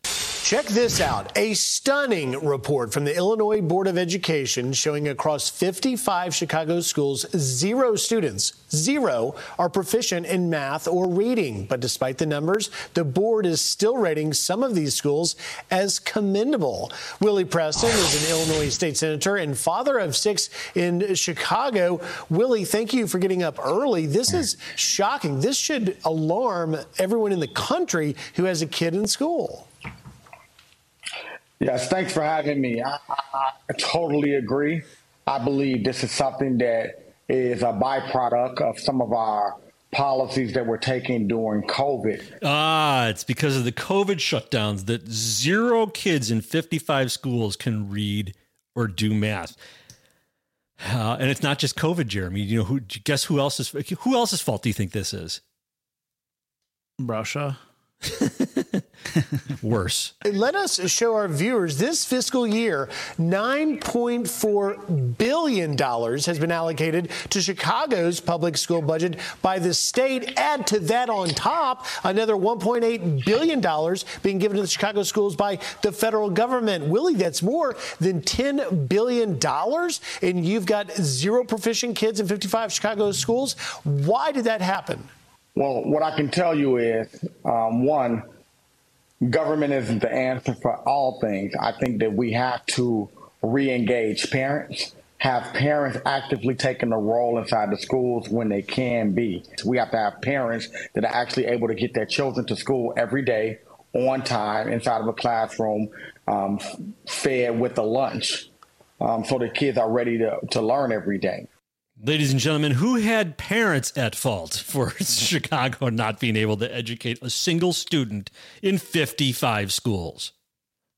How many billion dollars are they taking? $10 billion. Well, they should get a hundred billion. Right. Why? Why should they only be per, uh, uh, uh, lack uh, proficiency in 55 schools? They could get all of them. I wonder what the proficiency ratings are in Tennessee because they're they're actually trying to refuse their federal education money. And well, uh, you know, this has nothing to do with money. That's kind of interesting. Oh, and, and this is my favorite thing from this news report. Uh, I think that's Griff Jenkins from from Fox News, where he, he, finishes with this. How would you like to be the guest with this? I only got 10 seconds. Question is, can it be turned around? I only have 10 seconds. Cure cancer. Go. so here's in 10 seconds. Here's what he can do. Absolutely. It, it, can get turned around if we, again, reappropriate dollars to the classrooms the right way, make certain that every teacher has uh, a teacher's aide, for instance. Mm-hmm. We can reappropriate it if we start to ensure that we have children and, and yep. this that have parents that are able to actually have a, a stable home and yep. not just have kids running around from place to place and not knowing where their next meal is coming from. So, COVID, teachers' aides, and parents not getting their kids to school. who, who, what? Who was that guy that was that he was interviewing? Willie Preston, that is the Democrat Illinois state senator. Okay. He he wasn't quite using correct language a couple times in his commentary, but I'm glad he's he's thinking about the kids. Oh, well, let me tell you, he's not the only state senator having a problem with his language. Uh, well, so 55, 55 schools with zero proficiency.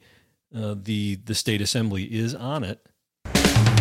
This is from WAND in Springfield thought there was a new jingle. Young people in the state start to learn about American history during elementary school and get more in depth when they get into high school. Many of their teachers study history at Illinois universities, but state lawmakers want to ensure every college is keeping a standard of teaching history from all American perspectives. WAND's Capitol reporter Mike Melicic has the latest for us from Springfield.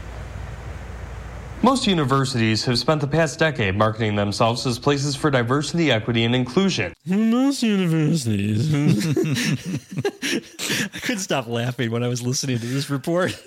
Yeah. Most universities. Uh, I think it might be it might be his first report. Universities have spent the past decade marketing themselves as places for diversity, equity, and inclusion, but that may not always be the case for history curriculum. If you break down the word history is his story, Right? Now that's a Illinois uh, state senator. Uh, the report doesn't list who it is though, so I don't have his name. If you break down the word history, is his story. That's an elected official. Okay, say, and I did it again. Okay, I have to break myself of that. That's an elected official. Okay, who is saying that the word history breaks down to his story while they're discussing educating future teachers. Right, and a lot of times um, his story changes throughout our institutions in the great state of Illinois. Huh. I've never heard that point of view before. When I think of his story, that's something we hear about around church often. That history breaks down to his story, and it's talking about the Bible being God's story. I don't think that that is what he means. No, because he's saying it changes and God's story doesn't change. No, so, they're, they're talking about inst- instituting, injecting, or reinforcing because it's already injected, reinforcing the teachers in uh, that are being educated to be teachers that are going for certification, reinforcing CRT at their level if they can't get it into the high schools in the curriculum directly. That's the long and the short of what they're doing. But meanwhile, the kids can't read. So it doesn't matter what the curriculum is. Teach them whatever you want. They can't read. Well, I think that's the point. If you have everybody not able to read and not performing where they are, you don't need to have accurate history lessons and you can pump CRT Marxism into their brain and they actually they're it kind of doesn't matter if they can wa- if they watch it in Proud Family, they'll learn the same lessons. Right, exactly. They don't need to go to school. Maybe they should pump ten billion dollars into new cartoons, and they could teach that way. Except then they wouldn't have the teachers to pay. I think that uh, soon we will have Teach GP, GPT. What's GPT? The Chat GPT. What's that? The chatbot. Oh, we'll have to talk about that. We'll have to talk about that in another episode. Uh, so for the his story, uh, I reached out to one of our listeners. We have a producer oh. named uh, English Major Mike, and I reached English out to him. Major Mike. I called English Major Mike to ask him about this whole his story thing. Maybe there is some truth behind it.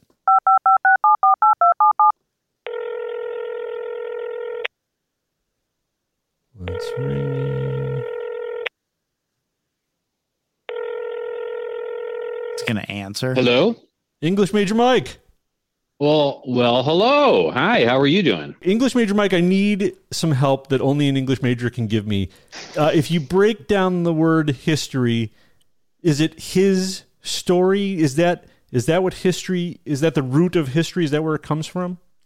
If the state senator is is proposing an etymology that it's a compound indicating his story as opposed to her story or their story, that would be a an incorrect etymology. Would you like Would you like the breakdown of how? Because I've heard this before. I've encountered this before. It's um, it's uh, yeah. Where does he have? It's, it, it's where not, does he it's have not it an uncommon misunderstanding. I, I'm a little. I'm a little concerned. You're you're claiming that he's incorrect. How can you claim to know that he's wrong? What's your expertise, sir? Um, I, I don't know how much of an expert I am. I am, uh, technically speaking, a master of English, and so there are some aspects of English which I have mastered and been degreed. Oh, But, I'm sorry. um, I'm sorry. I called you English major, Mike. You're English master, Mike. English master, Mike. I suppose. English master, Mike. Please tell me uh, what is the actual derivation, the etymology of history, and give it Well, to me the- in ten seconds. Go. Oh, in ten seconds, goodness. Uh, well, ultimately, uh, I have a show to get we're gonna have to, go, we're going to have to go back to uh, to to the Greek, um, and then to the Latin. Uh, Five seconds. There's there's just there's too there's too much to unpack here. It's a heck of a word. It it, it curiously the word story and history are very closely related. Story being derivative, but um, even in the English language, uh, the differentiation between story as a narrative tale and a story and history as a authoritative narrative tale of past of events, that differentiation didn't even occur until let's say on a second. I'm gonna, I'm, gonna, late I'm gonna get this down. Go ahead. uh, you want me to keep on talking? Is yeah, that- I'm right. I'm right. I'm just I'm typing while you're going. Okay. Uh, late 15th century to early 16th century. Uh, interestingly enough, in uh, some uh, Romance languages today, which is to say languages uh, that have developed uh, from the Latin, uh, to this day do not differentiate. For example, in French. Pay no attention. I'm hit- just going to translate this to Morse code while you're going. Okay. Uh, in uh, French, the word histoire can mean uh, either story uh, or history. Suffice to say, y- the the Illinois senator was wrong. He uh, n- needs a little more education on the subject. Well, any education would actually be helpful. The the etymology which the senator proposes is uh, is fallacious. All right. Well, thank you very much, English major, English, sorry, English master, Mike, and thank Oh, you very well- much for being a producer of the Truth Bait podcast.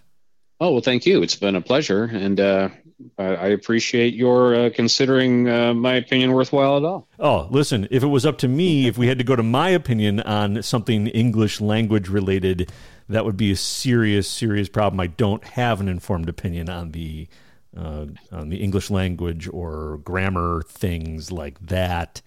Uh, I need an expert. That's why we have producers like yourself so that we can call upon your expertise and people don't have to rely on our lack of expertise. Well, technically speaking, it would be if it were up to me. That's the subjunctive mood, which is invoked when you pose a hypothetical.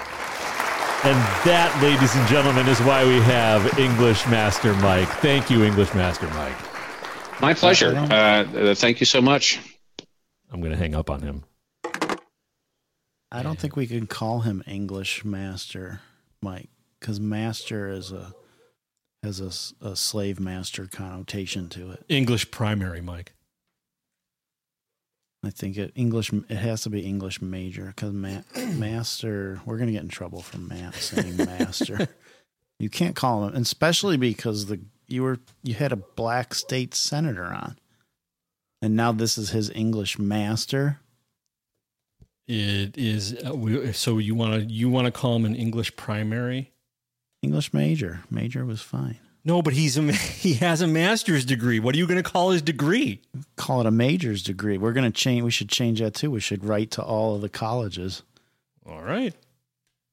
we'll change it to a major. Where did degree. you have to let find that? know. Where'd you find that guy? Uh, I, uh, I he was one of the poor people that I was subjecting to our rehearsal episodes, and he was giving us feedback all along. So I Oh. decided to turn him into an official producer in our episode two. That was great. I'm glad you liked that. Yeah, he could probably break down all of our incorrect grammar. He did it to me right there on the spot. yeah. I thought that was fabulous. And line him up with uh, anonymous when the anonymous tells you about your stammering. That's then He could come in and tell you about your incorrect grammar. I could use all that help all the time. Oh, thank you, Master Major or English Major Master Mike. Yes, thank you very much, producer, English Major Mike. So I am uh, trying to pull something up here, and I am not able to do it, and I don't know why. You have to fill. Go ahead and fill. Talk about Well, something. I heard your dog. How's you- your dog? You heard the dog? I did hear Somebody the dog. must be here again. That happened at the end of the last episode. You know what else happened at the end of the last episode? What's that? Oh yes, that's you right. There- when I looked down, I looked down and I was like, "Oh, are you kidding me?" For people that don't know about what excellent filmmakers we are and uh, producers we are, because this has never happened before, right? It's like the worst thing that could ever happen. You're rolling your camera, you're following something, you're getting some amazing interview. Person says something amazing or totally like you just know it's video gold, it's perfect. And then you go to stop recording and you hit the record button and it starts recording. That is like, the that "Ugh." is so painful. Yeah, you're like, oh, I wasn't recording that. Are you kidding me? And you, and in that moment, your heart sinks, and you realize you didn't get it. You didn't hit record. Did you hit record on this broadcast? I did. I checked. I see it. I'm recording everywhere. But last week, as soon as we stopped recording, or as soon as we stopped rolling, I went to hit the record button to turn it off, and I saw it wasn't red. It was green. You were scared there for a second that you didn't record anything. My heart end. sunk. My heart sunk. I'm like, are you kidding me? We just rolled for two hours. A two-hour podcast. It was longer than two hours. It was episode one. It was a long, little longer. It was like two hours and twenty minutes. And I'm like, what did I say to you? You uh, you blasphemed, and, and, that a very gentle blasphemy wasn't. A, Well, I was. wasn't a very I don't know if it angry was. one. Bla- I was. I think I. If if if I used the Lord's name there, I used it because I was really needing him. Oh, it was not in vain. It, it was it was absolutely in asking for help. There's no question you were calling out for help. Yeah, I was uh, In the moment. There, only he could have helped me in that moment. That's for sure.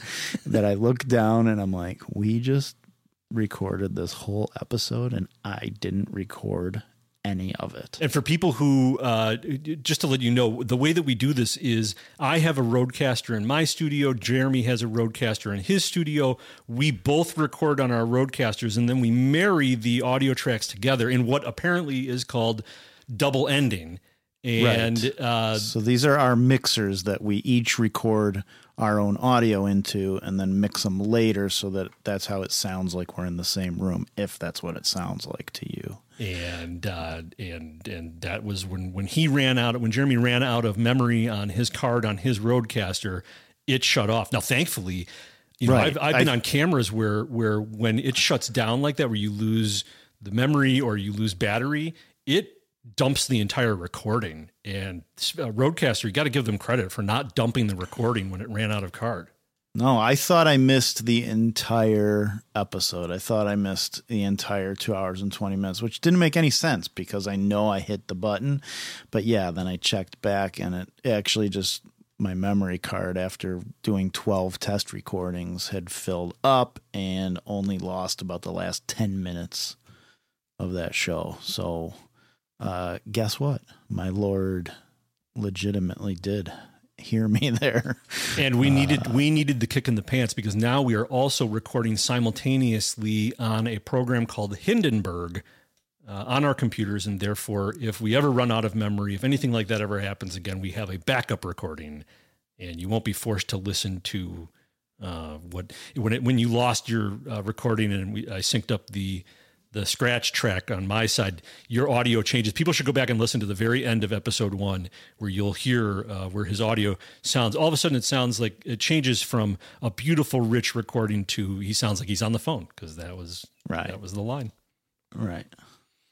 Well, Jeremy, uh, I found what I was looking for, and it was this. And that music means we've come to the end of episode two of the Truth Bait podcast. And I don't, you know what? I don't think that we said enough that this podcast airs on Tuesdays and Fridays, every Tuesday and every Friday. To the best of our ability. Get your fix of the Truth Bait podcast. I'm wondering, since you start the podcast with a liftoff, maybe this is our landing music. It is a nice soft landing. It's a mellow exit. You could say we have landed, everybody.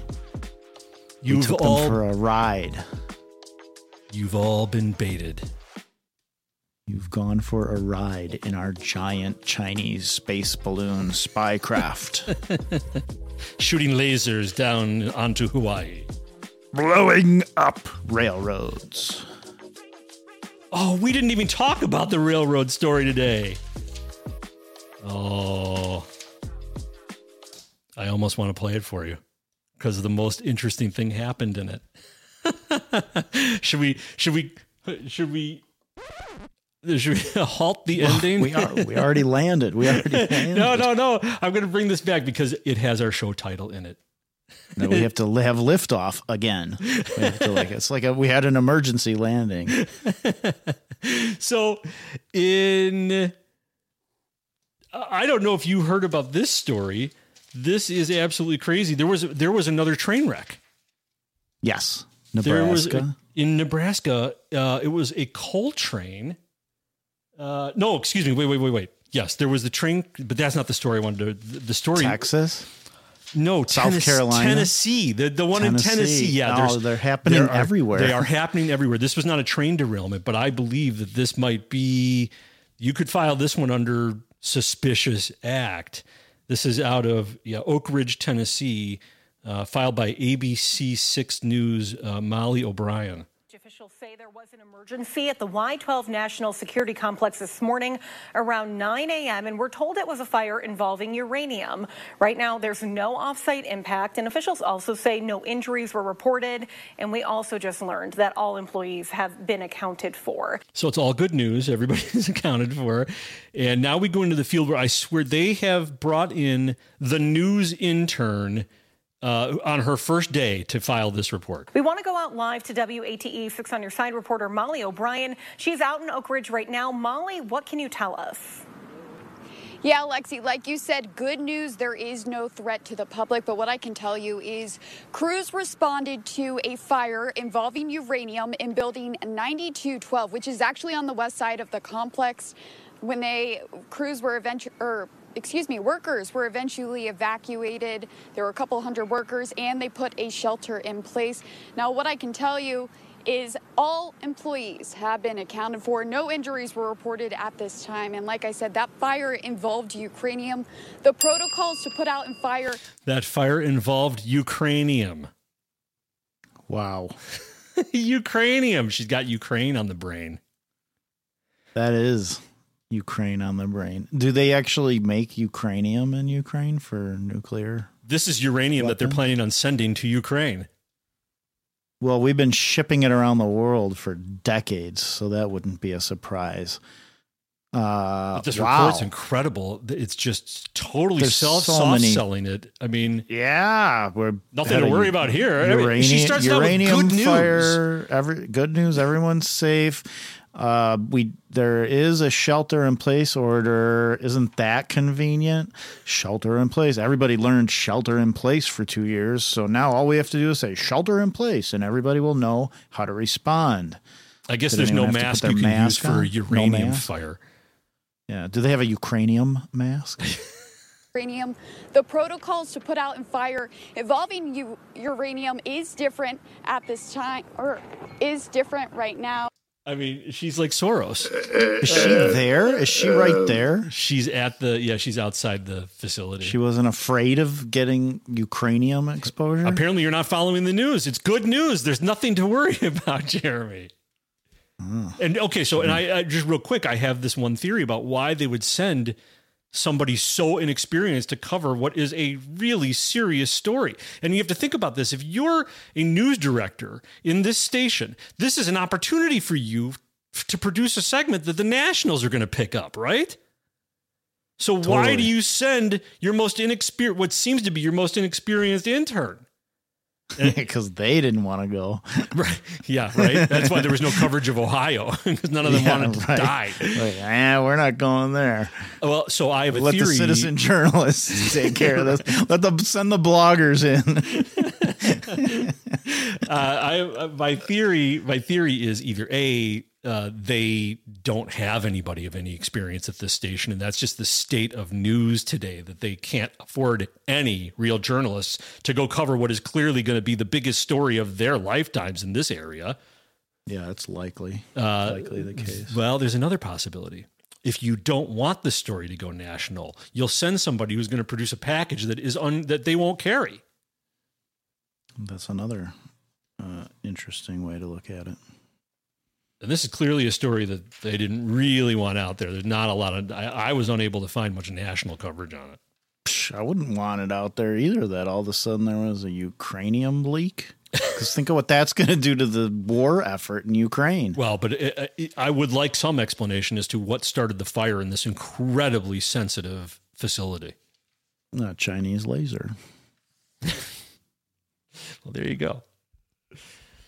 Now bring us back down for a landing.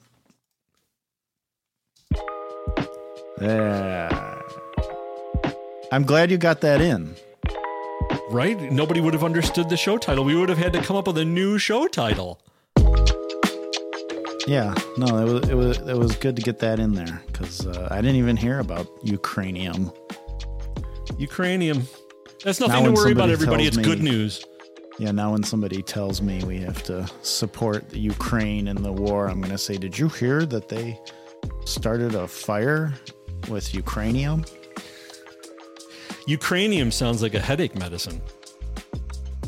Sounds like some kind of board game or something. Try Ukranium. Take two Ukranium in the morning. Yep. Well, make sure you tune back in on Tuesday. I hope everybody has a great weekend. Thank you to all of our producers, and thank you for listening to the Truth Bait podcast. That was three contributors today. That's a record. You had uh, Anonymous, Major English Master Mike, and, and Janice, Janice. Arizona. Yes. Thank you to everyone. More yeah. the merrier. Only episode two, and momentum has begun. The community is building. At this rate, by episode 300, we'll have 301. That's going to be a lot of notes to read on air. the entire episode is just going to be reading notes. Well, at that point, people are going to have to pay money to have their comments read. Uh, unless you're sending a story, we'll always read that. Yeah, that was a good idea I just came up with. That was a good idea. All right. Well, now I feel like we're talking so much, I don't know how we say goodbye again. Just that we have landed. We have landed.